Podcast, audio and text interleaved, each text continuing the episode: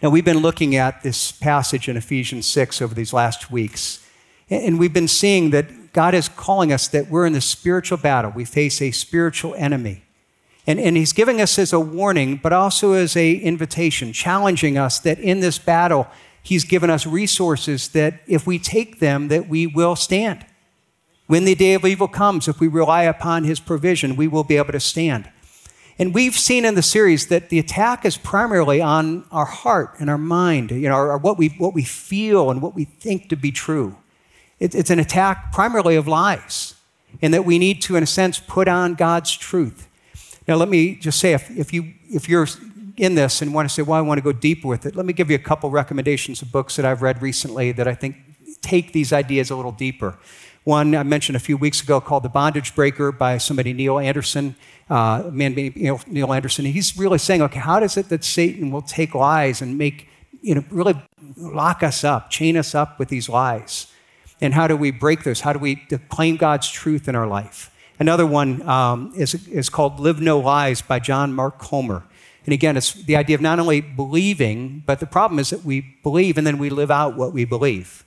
And how do we root those false beliefs out? How do we claim God's truth in the midst of this? And so these are great resources. Now, this morning we're going to dive into one of these, you know, the last part of this, the last, you know, the last weapon in a sense, the piece of armor. And, um, and when we look at this, I want to kind of step back and remember the whole context and see what we're going to see here in the context of everything that he's been saying. And that's the, the big context is that we need to remember that we're in a spiritual, we need spiritual weapons for a spiritual battle. See, from the very beginning, uh, Paul started by saying, This is a spiritual battle. So we read a few moments ago, verses 10 and 11. Be strong in the Lord and the might, strength of his might. Put on the whole armor of God that you may be able to stand against the schemes of the devil. We're called to find God's strength. We're called to take his resources, his armor, because it's a spiritual battle. We're fighting an enemy, it's devil who's scheming against us. And, and to make it even more clear, he makes it explicit in verse 12. For we do not wrestle against flesh and blood, but against the rulers, against the authorities, against the cosmic powers over this present darkness, against the spiritual forces in the heavenly places. And his whole idea is that we need to realize that we are in this spiritual battle, and it's not just about flesh and blood. It's not just about wrong ideas that are in our mind. It's not just something that, well, it's in our past and it's a psychological thing that you know, we need to get over through just counseling. Or, or even when we look at the deceptions and the lies in our culture, it's not just about media or academia or and all these things. No, there's a spiritual force behind it all.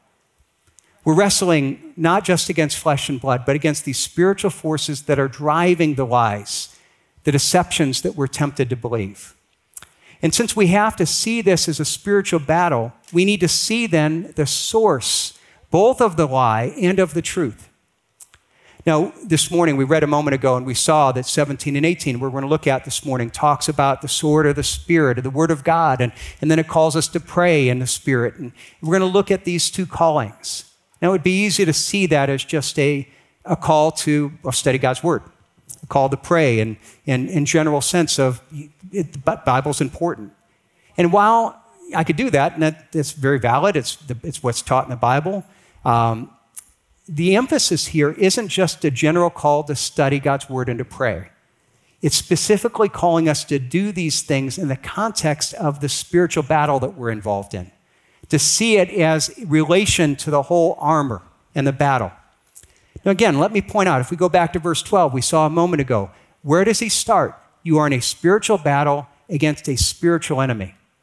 We're battling against Satan who's trying to deceive us. Verse 12, we're wrestling not just against flesh and blood, but against the rulers, against the powers and authorities, you know, the spiritual forces of evil in the heavenly places. And we saw that, but then we see in verse 17, he tells, says, Take up the helmet of salvation. And then the last piece, to take the sword of the Spirit, which is the Word of God. In the very next words, in verse 18, he continues to calling us to pray at all times in the Spirit. Now, here's something I want to point out. I hadn't seen this before, but I think it's really significant. Is that, again, he starts by saying, You battle against spiritual powers. Look at how he ends describing the armor. Take the sword of the Spirit, which is the Word of God, praying at all times in the Spirit. Now, there's an emphasis here. Saying, okay, you're battling against spiritual powers here, and ultimately, if we're going to win, it's relying on a spiritual power here. It's, it's a battle between, you know, between God and his truth and Satan and his lies. And it's a spiritual battle. And it's not just a matter of, you know, okay, claiming truth. It's literally saying there's a spiritual battle that we need to tap into spiritual sources. It's a battle between demonic lies and God's truth. Now, that, what that means is that means that the lies that we struggle with, the accusations, they're not just a lie, but they're a lie from Satan. It's satanic in its origin. And we need to recognize that. We need to call out not only its identity, but its purpose. And we need to see the truth not just as something that's true we should believe, but this is God's truth. Now, it's significant for this reason. You see, the lie isn't just something that's wrong, it's something that's it's from demonic origin set to destroy us. And, and there's a difference because it's, you know, sometimes we could say, well, I know that's wrong, you know, and I should believe it. And, or, you know, I, you know, I was raised with this and it's kind of some psychological thing and I need to get over. Well, it's one thing to say that and to say, no, this is from Satan. That's, that's, a, that's a lie that's set out to destroy my heart. We need to call it out as what it is. And likewise, we can say, Well, I know that that's true. I know I should believe it. I know I'm struggling to believe it. Well, it's one thing to say that something we kind of believe is true and say, No, this is what God's word says. There's a spiritual power over here, there's a spiritual power over here. We need to call it out and fight it on spiritual grounds. And one of the things that that means is that as we struggle with this, it's not just that the Bible is calling us to say, well, you know, just, well, quote these things. And sometimes we can even use the Bible as kind of almost like uh, divinely inspired incantations that if we just quote it, then it's going to somehow fix it. And, and uh, you know, things are going, well, just, you know, we quote verses to each other. Well, there's more than this because, again, there's a spiritual battle that we're called to tap into spiritual powers. I've seen people do this. For example, one commonplace is I've seen you know, a lot of athletes will you know, feed, you know take Philippians 4, 4.13, favorite verse. You know, I can do all things through Christ who strengthens me. And we almost then use this as self-help. You know, well, I can do everything I, you know, anything I can accomplish. And, and even have like, you know, shirts and you know, you know, things that people wear, and I can do all things through Christ. I can accomplish anything that I want. And see, that's not what God is calling us to, to quote verses because if we say them enough that they'll help us to believe. No, the issue is tapping into God's Spirit and letting His Spirit change our heart and mind, recognizing there's a battle here. See, what we need to realize is that there's a battle of saying, okay, what do we believe to be true? What do we think is true? And in this, what is this last piece of armor and how does it work out? Let me even point out the last piece of armor, the sword of the Spirit. You ever notice that, as we said in the beginning, he says, okay, it's battle against spirit. The end of, you know, we need to rely on the Spirit. In the beginning, what's the first piece of armor?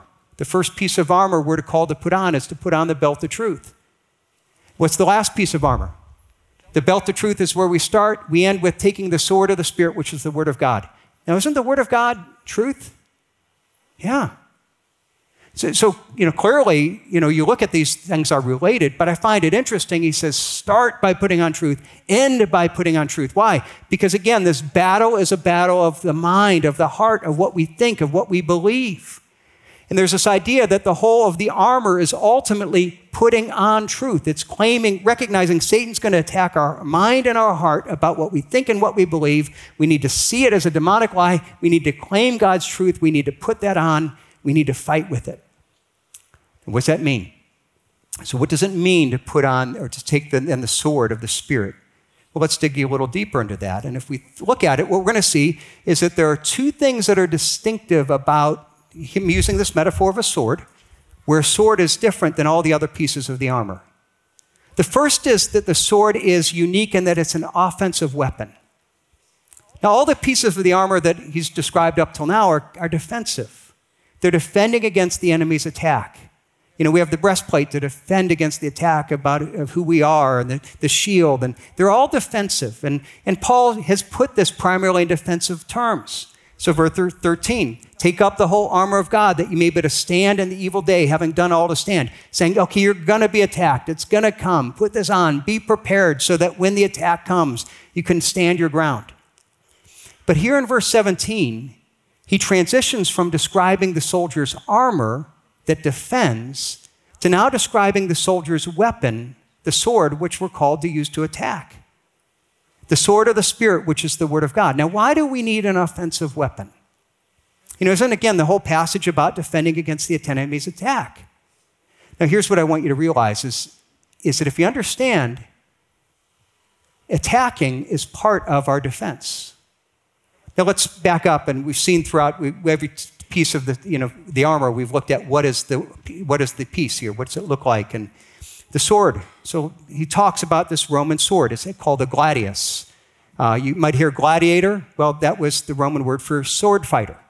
And so the gladius was a short, uh, you know, short double-edged sword. It was the standard issue for the Roman army. Now, up until that time, most of the armies would have used a, a much longer broadsword. And it was a you know, heavy sword, single uh, thing, and it was a, primarily a slashing weapon. They would slash it against each other. But the gladius was, was different. It, this was about 30 inches long. The gladius was about 19 inches long in the blade much smaller, and it allowed for rapid movements. It was double edged uh, and, you know, and uh, sharp on both sides. Now, I can not only show you this, this week somebody surprised me. They gave me a gift. I, I don't even know who, but somebody sent, you know, sent a great note. It was a wonderful gift. This is a replica gladius. And so this is very much what it would have looked like, shape and everything like that. And, and you look at this and it's, you know, it's beautiful, meaningful gift. So I thank you for whoever did that. And, and, and it was this technological innovation that the Romans actually used. The Roman infantry each would have gotten this. They would have trained with it for hours each day, so much so that when you read at that time, they would say that it became an extension of their arm and uh, the way that they moved. And, and what was key is it was heavy enough to block the attack of, of the enemy, but it was also light enough that you know, they would come with this big slashing attack and you would block it and you would quickly be able to turn and to be able to stab or to slash. And it was something that when you were trained to use it, it was far more effective than the enemy's weapons. Now, that was the Roman sword. So, what is the sword that we're called to use? And we're you know, called to take the sword of the Spirit, which is the Word of God. And, um, and so, why do we have the Bible as a sword? Why is it described there? Well, one of the principles is a basic principle that we understand in all warfare that when you think of any kind of warfare, uh, the best defense is always a good offense. Think about actual hand to hand combat. What happens if we have great armor and, uh, and, and here we might have the sword, but we never use it to counterattack. Somebody's attacking us, and we say, hey, stop it, I don't like to be attacked. And we just let them attack us, but we never fight back. Are they going to stop because we asked them? No. No, they're going to keep attacking, and eventually they'll find a weakness and they'll take us down. So when we think about it, how do we stop them? Well, we stop them by going on the counterattack, you know, f- fighting back. And we understand that, that when we have a good offense, that stops the, the enemy from attacking us.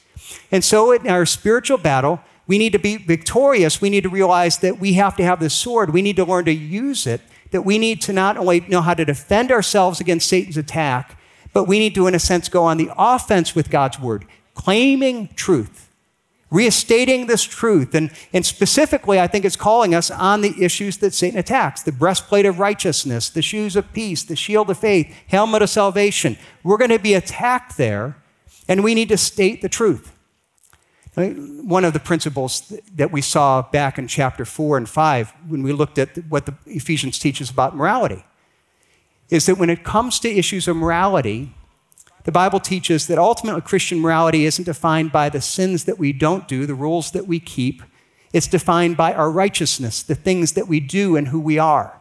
And if we embrace righteousness, you see, sin loses its power. So, for example, it tells us, you know, lie no longer, but instead tell the truth. Now, if we focus on the rule, don't lie, we know people that will still be deceptive. Well, technically, I didn't tell a lie. But the thing is that if you become a person of the truth that focuses on telling the truth, ultimately, lies lose its power. Because if I'm truthful, there, there's no place for a lie. Now, the same principle is true here. It's when we comes to what we think and what we believe. We can defend ourselves against the, the, the lie. We can defend ourselves against the attack. But ultimately, what I'm doing is that I'm holding it back. And ultimately, what's the greatest defense against the lie? The truth. That if I state God's truth, ultimately, the lie that Satan will throw at me loses its ground. Let me kind of put another way. Let's think in physical terms again.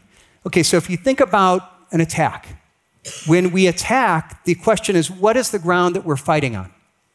By attacking, we change the ground. Now, let's use the physical illustration of a sword fight. Okay, we kind of get this picture when you have people in a sword fight. If the other person is attacking, generally, what is the defender doing? You're backing up. You're defending, you're backing up. If I'm on the attack, I'm advancing. See, I'm pushing. Now, what happens is that if I am just defending, even with my sword, I'm being put into ground. They're going to try to put me into you know, slippery ground. They're going to try to put me downhill. They're going to try to back me up where I have nowhere to go. And if they're defining the ground that I am, see, the fact is, just even in defining the ground, there's winning a, they're, they're taking a step and winning the battle. On the other hand, if I'm attacking, when I start to attack, I'm changing the ground that's being fought on. Now let's apply that to our battle with Satan. When we think of this, there are times that we feel like that we're attacked. And in that attack, we de- there are going to be times that all we can do is defend ourselves. Satan surprised us. We didn't see it coming. That's why we need the armor, because there are times that all we can do is back up, and, and hopefully with the armor, you know, but, but that should be short term. We have to then turn that around, because if all we do is defend, we're responding to, defensively, we're responding to encountering lies and temptations. But in that, the ground is the lie. So, for example, the belt of truth, and, and, and, Satan comes at us and says, Well, that isn't true. And, well, no, it is. We're, you know, we're, we're, we're saying, No, your lie is false. The blessed of righteousness, he accuses us and tries to define us by our sin. Well, you've sinned here. You know, you can never be used of God. You couldn't ever be, God couldn't ever love you. Well, no, that's not true. And, and so we're trying to defend ourselves against those lies. But when we take up the shield of, or the sword of the Spirit, what happens is that we change the ground we begin to not only defend ourselves, but we say, no, here's what God's word says. And we go back on the attack and we beat against the lie again and again. Here's what God's word says I'm proclaiming truth. And the more that I proclaim that truth, the more secure I become in what I know to be true about God and his character, the less impact the lies have on me. But the key is in literally taking the aggressive, taking the, uh, in taking the offense. Now, I said a few moments ago that there are two things that are unique about the sword as far as how it's different from all the armor. The one is that it is the only offensive piece of armor that we're told. The other is that it is the only piece of armor that we need to train and practice to use it. Uh, I'm sorry, I forgot to put that up there. Offensively, we need to assert and claim the truth, and um, so going on the offense. But the, this other uniqueness of the sword is it requires training, it requires practice. Think about it. All the other pieces of armor we put on, and we put it on and leave it there. We know how to, we need to know how to put it on well. But it's not like you put on the helmet, you practice using it. You know, you just wear it. In fact, all of it is just there. The only one that we really need to take up at all is the shield to you know, distinguish the, the darts. But, but again, it doesn't take a whole lot of practice to hide behind a shield. But let's think about the sword. The sword isn't just something that the soldier would put on every day, it's something that he had to train with every day. He had to, to survive on the battlefield, you know, if he had it, but he never trained with it, if he never looked at it, when the battle come, he wouldn't have the strength and stamina, he wouldn't have the skill to be able to fight back.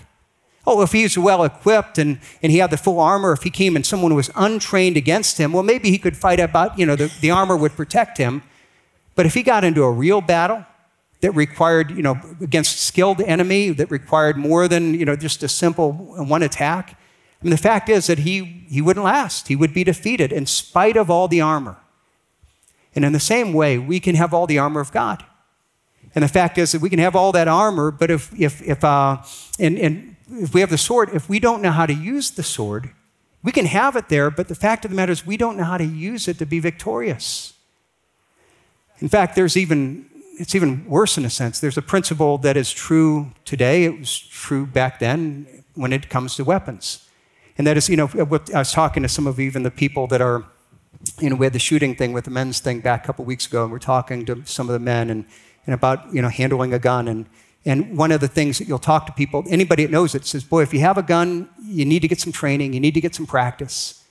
If you have a gun and you think, well, I'm going to carry a gun, especially I can carry it around now, and if you don't know what you're doing, you're probably more dangerous to yourself and the other people than you are as far as protection. You know, you need to have some training. And in the same way, even back then, you know, you could have this sword, and the fact is, you know, if you have a soldier come out here and he's got this sword, hey, good arm, good, a good soldier is going to be able to literally turn that against you. And so when it comes to the Bible, is that the same principle? Well, actually, it is. You see, if we're unprepared, if we're untrained and unpracticed in our use of God's word, Satan is actually going to attack us in such a way that he seeks to turn the sword against us.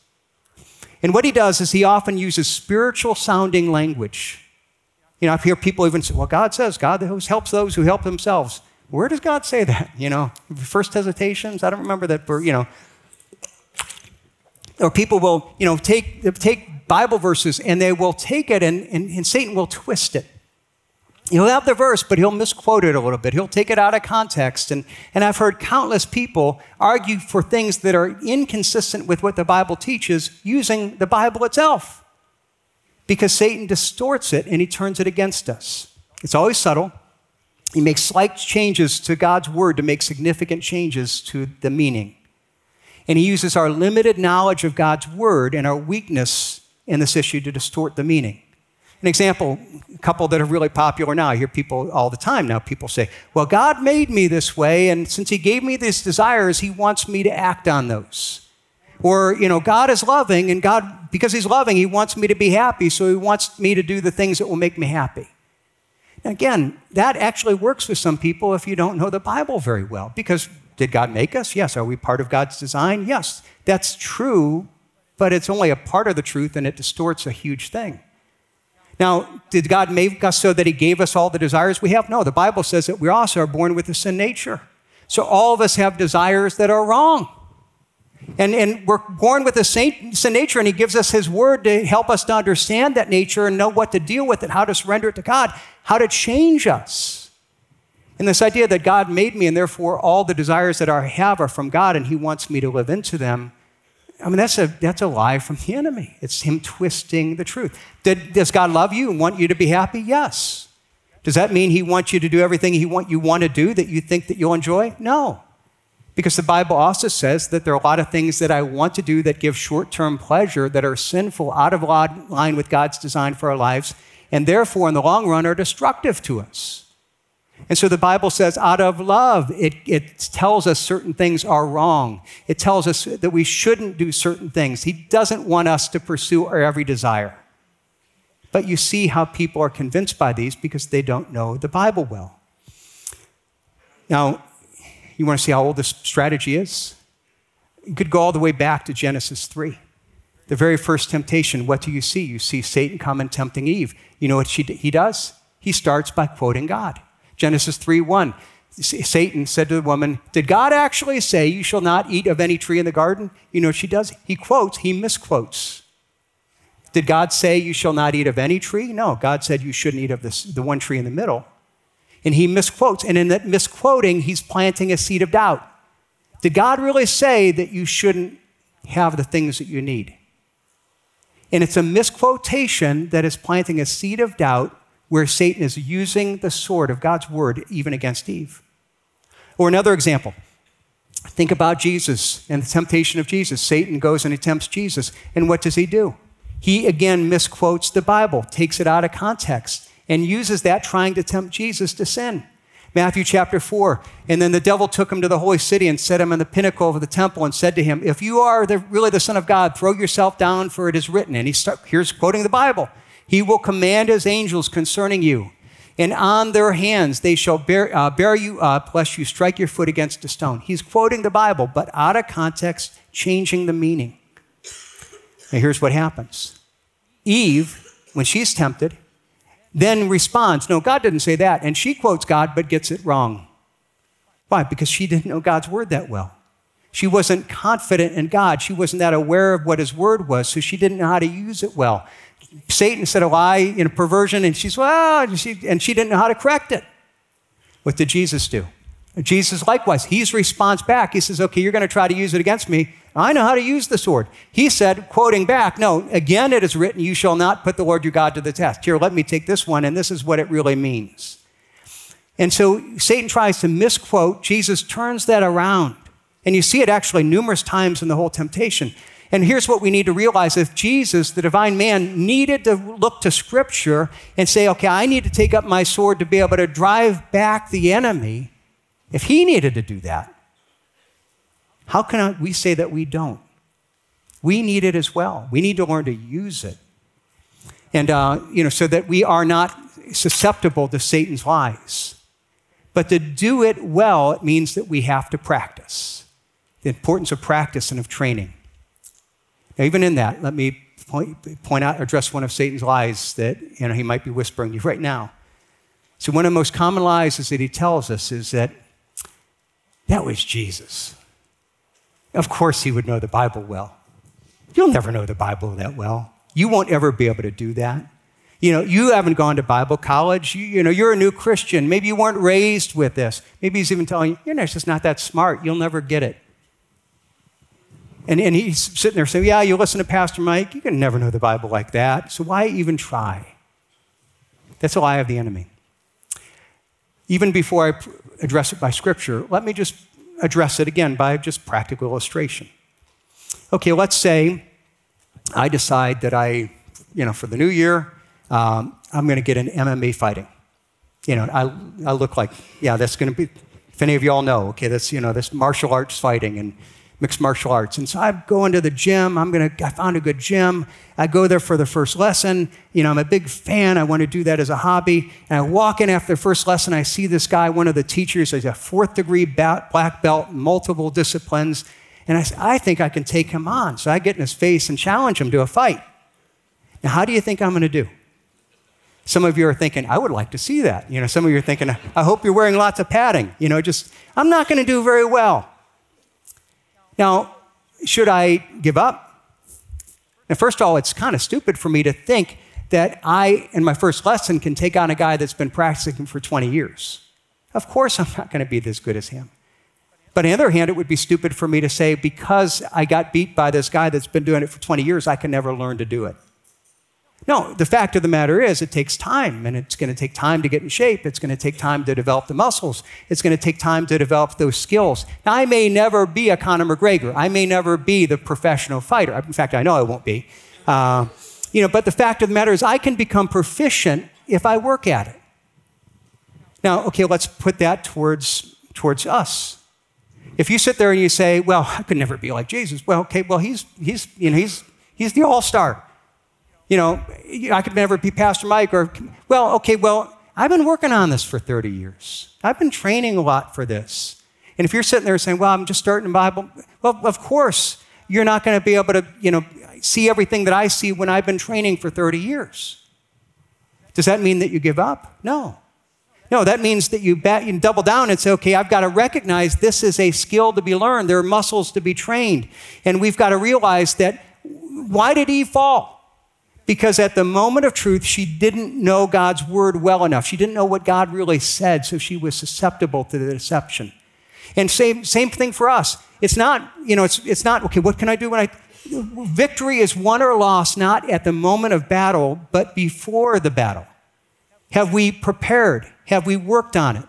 So let's go back even to the whole physical sword. If I, if I sit there and say, I want to develop this physical skill, I can go out and I can train. And I will tell you, just with the weight and everything like this, if I find a place to train with a person or just, you know, with whatever, if I'm swinging this hard for about five minutes, I'm going to get really sore. My muscles are going to start to hurt. You know, if I go 10 minutes, I'm going to have serious calluses on my hands. I'm not going to be able to go that long. Why? Because I've not trained at all. These, this is using muscles that I've never do. I'm not used to the weight. I'm not used to the motion. I don't know, you know, the skills of swordplay. But over time, what happens is that if I train, I will learn, I will develop the skills, the muscles. And here's what we have to realize how many of you are born with a natural ability of swordplay?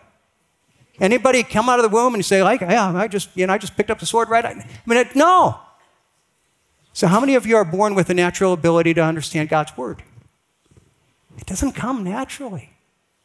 And there's reasons that Paul uses this, and people would have understood that anybody who's proficient is proficient because they practice, because they learn, because they struggle with it. And you know what? If I go out there and I do five minutes a day, I'm, that's all I can do. If I'm looking at the Roman soldier and say, I need to do an hour, I can't do an hour. You know what that means when it comes to God's Word? If you don't study God's Word, start with five minutes a day. Start with just five minutes a day. If you do five minutes a day and start doing that, that's great. And if you're doing five minutes a day, stretch it a little. Try 10 minutes a day. Try a little bit more. Try, you know, try to go. You know, if you say, well, I don't know to do, well, start with a devotional book. Start with Daily Bread or something like that. And then move to trying to read the Bible on your own. You know, to, you know, recognize this is something that you learn. And then take lessons. That's part of what you're doing here Sunday morning. I'm kind of a teacher. I'm the guy that said, okay, I've been working on this.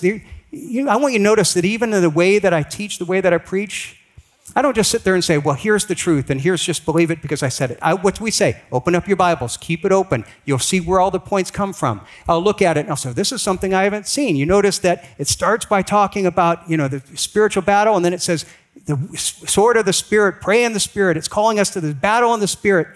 I'm showing you how I'm finding this. You know why? Because I'm trying to give you lessons. I'm to say, you can get this. If you, if you study this, you can learn these skills. You can become proficient at it. It's not going to happen right away. Don't get discouraged because I can handle the sword better than you are. No, you should be encouraged to say, I want to become that good at it. And if you work on it over time, you will, you can. That's the whole idea here. Now, in that, there's one other piece, which is interesting because if you look at it, we see, in, if you look in your Bibles, it say, take the sword of the Spirit, which is the Word of God, no, no, no, um, um, no, no end of sentence, a continuation, comma, praying at all times in the Spirit. So the way that we take up the sword is defined by ta- praying at all times in the Spirit. The sword of the Spirit, praying in the Spirit. And he's teaching us something about the importance of prayer as part of the armor. Now, here's what he's saying like the call to the word, that it's the word of God, it's not just here saying that we're called to pray, you know, pray the prayer list. And, again, that's, that's a good, important thing to do. That's not what it's teaching here. It's specifically calling us to apply this towards spiritual warfare and wearing the armor. Specifically, here, taking up the sword. The way we take up the sword is defined by at the same time praying in the Spirit. And what is it calling us to? What is the Spirit? We need spiritual power to fight this battle. We do not have it of ourselves. So it means when we take God's word and we seek to apply it, we're going to need help. We need God's help to believe and apply what we know to be true. There are going to be times that I see it, that I know it in my mind, but I struggle to believe it. Take, for example, let me give an example. Let's say, so talk the shield of faith. Okay, so God calls us to the shield of faith, which is truth about God, about his character, about his promises, his reliability. I know that God is loving. I know that he is good. I know Romans 8:28, he causes all things to work together for good for those who love him. But then I go through a period of trial. And in the midst of this trial, Satan attacks me with these flaming darts of doubt about God's character, about me being loved. And, you know, and I start asking, if God were really loving, if God were all powerful, how could he allow these things to happen? How can you allow my loved one to be sick? How can you love them, allow them to die? I, don't understand that. Or we're in the middle of, the, you know, of a struggle with another person. They're telling lies about me. They're hurting me. They seem to be prospering, and I'm getting hurt. God, if you're all powerful, if you really reward that, it's good. How did you let this happen? Or we look at the evil in our world and we say, God, if you were really all powerful and all loving, then how could you allow evil? How could you allow children to be you know, abused and Maybe you were one of the children. Maybe as a child you faced that abuse. God, how could you allow that to happen to me? See, those are hard questions. Because in all of those cases, what we see, what we feel, is inconsistent with what the Bible teaches, what we know. But remember the shield of faith the definition of faith in Hebrews 11:1. Faith is being sure of what we hope for, certain of what we do not see. Faith is when the unseen promises and character of God are more real to us than our seen reality, what we feel and experience in life. And so we hold up this shield and, you know, and, and say, okay, I know these things to be true of God. And, but we then need to also go on the attack. And we need to say, no, here are the truths that I claim. And practically, you know what it means for me. There have been times in the trial I might go to it's a Psalms, and I'm reading through the Psalms, and I'm just poring over that. I'm saying, God, help me to see, help me to relate to David's struggle and his, his you know, crisis and his depression. And God, how did he find, how did he find you in those times? Because I need to take that word, I need to take that word to fight back and to claim the truth. Personally, I found it very helpful to, to listen to worship music, which is really good worship is scripture that is just put to music and it's proclaiming the character of God. It's taking truth and putting it with music to connect emotionally to my heart. And I'll listen to it. But I'll tell you, there are times that I'll come to a song and it's like, man, I almost want to turn that off. I've struggled to, there have been times in church I struggle to sing a song because part of my heart is saying, I don't believe that to be true. God, if, th- if this is really your character, how am I experiencing this? And it's a battle where it's literally, God, help me to believe. Help me to sing this truth. Help me to claim it. I've got to battle back because this is where prayer comes into the battle. It literally is saying, okay, there's a spiritual battle that is working against my soul to try to get me to doubt, to give up. And in the meantime, I need to say, God, I need spiritual help to give me what I do not have. As, as somebody came to Jesus, Lord, I believe, help my unbelief. God, I've got a little bit of belief, but not enough. Help my unbelief. See, ultimately, that's what prayer in the Spirit is. In fact, there's another passage that talks about praying in the Spirit in, Romans chapter 8. It talks about the same thing. Look what it says in Romans 8. Likewise, the Spirit helps us in our weakness, for we do not know what to, what to pray for as we ought. But the Spirit Himself intercedes for us with groanings too deep for words. There are times, God, I don't even know what to pray for. All I know is I'm lost, I'm hurting, I'm struggling. I, I, don't, I don't know how to claim these things. So all I do is I bring my, my, my hurt, my need. And friends, I want you to understand. You know what this is? This is the gospel. It's really just saying the basic gospel message and applying it to our lives. Because what is the gospel? The gospel is that we're all sinners, we justly deserve God's punishment. I cannot do right. I can't, I can't earn God's reward. I acknowledge that. And, and, but Jesus died on the cross for my sin. So I come to him in my weakness. I say, God, I agree with you. I'm a sinner. I ask you to forgive me. I ask you to for, take my sins through Jesus Christ. Me, give me his righteousness. Make me who you want me to be. If you're here, if you don't, if you never trusted in Christ in that way, that's, that's the gospel. That's his invitation. He invites you to do that. For those who have, now the thing is, is that the rest of the Christian growth is applying that to all the areas of life. Now, what happens here? We go through periods of time, we go through the trials, we go through the attacks, and we say, I know this is to be true. You tell me these verses, you tell me there's no condemnation, but I still feel condemned, I still feel guilty, I still feel like a failure. And so, what do we do? We say, God, I claim this, I want to claim your word, but at the same time, I can't believe it. I'm struggling to believe it. I really don't. I, I don't know what to do. And so we bring our weakness. God, I agree with you. I'm not there. I don't have the faith. I agree with you. I ask you to forgive me and to, and to take, take my failure and to give me what I do not have. Give me your righteousness. Give me your faith. Give me the ability to believe. See, it's really applying the gospel message to our daily life.